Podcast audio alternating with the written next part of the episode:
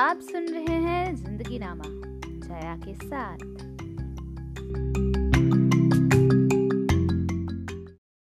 आज मैं आपके लिए एक कहानी लेकर आई हूँ। कहानी का नाम है जैसा नज़रिया होगा वैसा पाओगे। एक बहुत ही समझदार बूढ़ा अपने गाँव के बाहर हर वक्त बैठा रहता था। ज़्यादातर उसका यही काम होता था कि आते जाते लोगों को रास्ता बताना। वो बताता था कि ये रास्ता कहाँ से जाता है, वो रास्ता कहाँ से जाता है।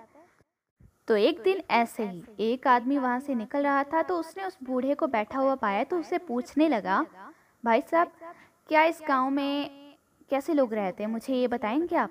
मैं ना अपने गाँव को छोड़ना चाहता हूँ।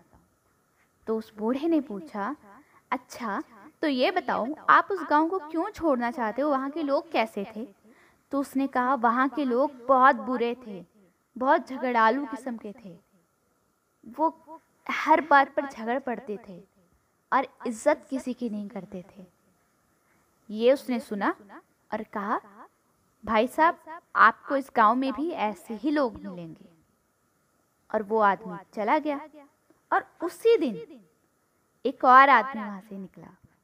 उसने उससे पूछा, मैंने अपने गाँव को बदलना चाहता हूँ। इस गाँव में कैसे लोग रहते हैं?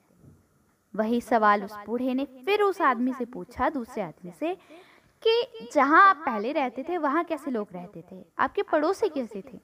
तो उसने कहा, वो बहुत दयालु, मदद करने वाले और हमेशा साथ देने वाले लोग थे। तो उसने कहा, आपको इस गाँव में भी बिल्कुल ऐसे ही लोग मिलेंगे। अब ये कैसी बात हुई? है ना? सोचने वाली बात है ना? असल में वो बूढ़ा कहना चाहता था, आप जैसे हो, आप जिस नज़रिए से देखते हो, लोग आपको वैसे ही दिखेंगे।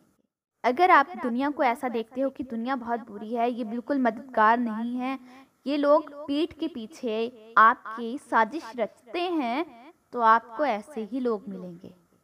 और अगर आप देखते हो कि दुनिया का हर कण कण हर लोग मेरी मदद के लिए हमेशा तैयार है मेरे साथ शांतिपूर्ण व्यवहार करते हैं। ऐसा अगर आप सोचते हो ना, सच सच बात है कि आपको ऐसे ही लोग ज़्यादातर मिलेंगे। ये आपका नज़रिया है, दुनिया के प्रति। तो जैसा नज़रिया होगा, वैसा पाओगे। शुक्रिया।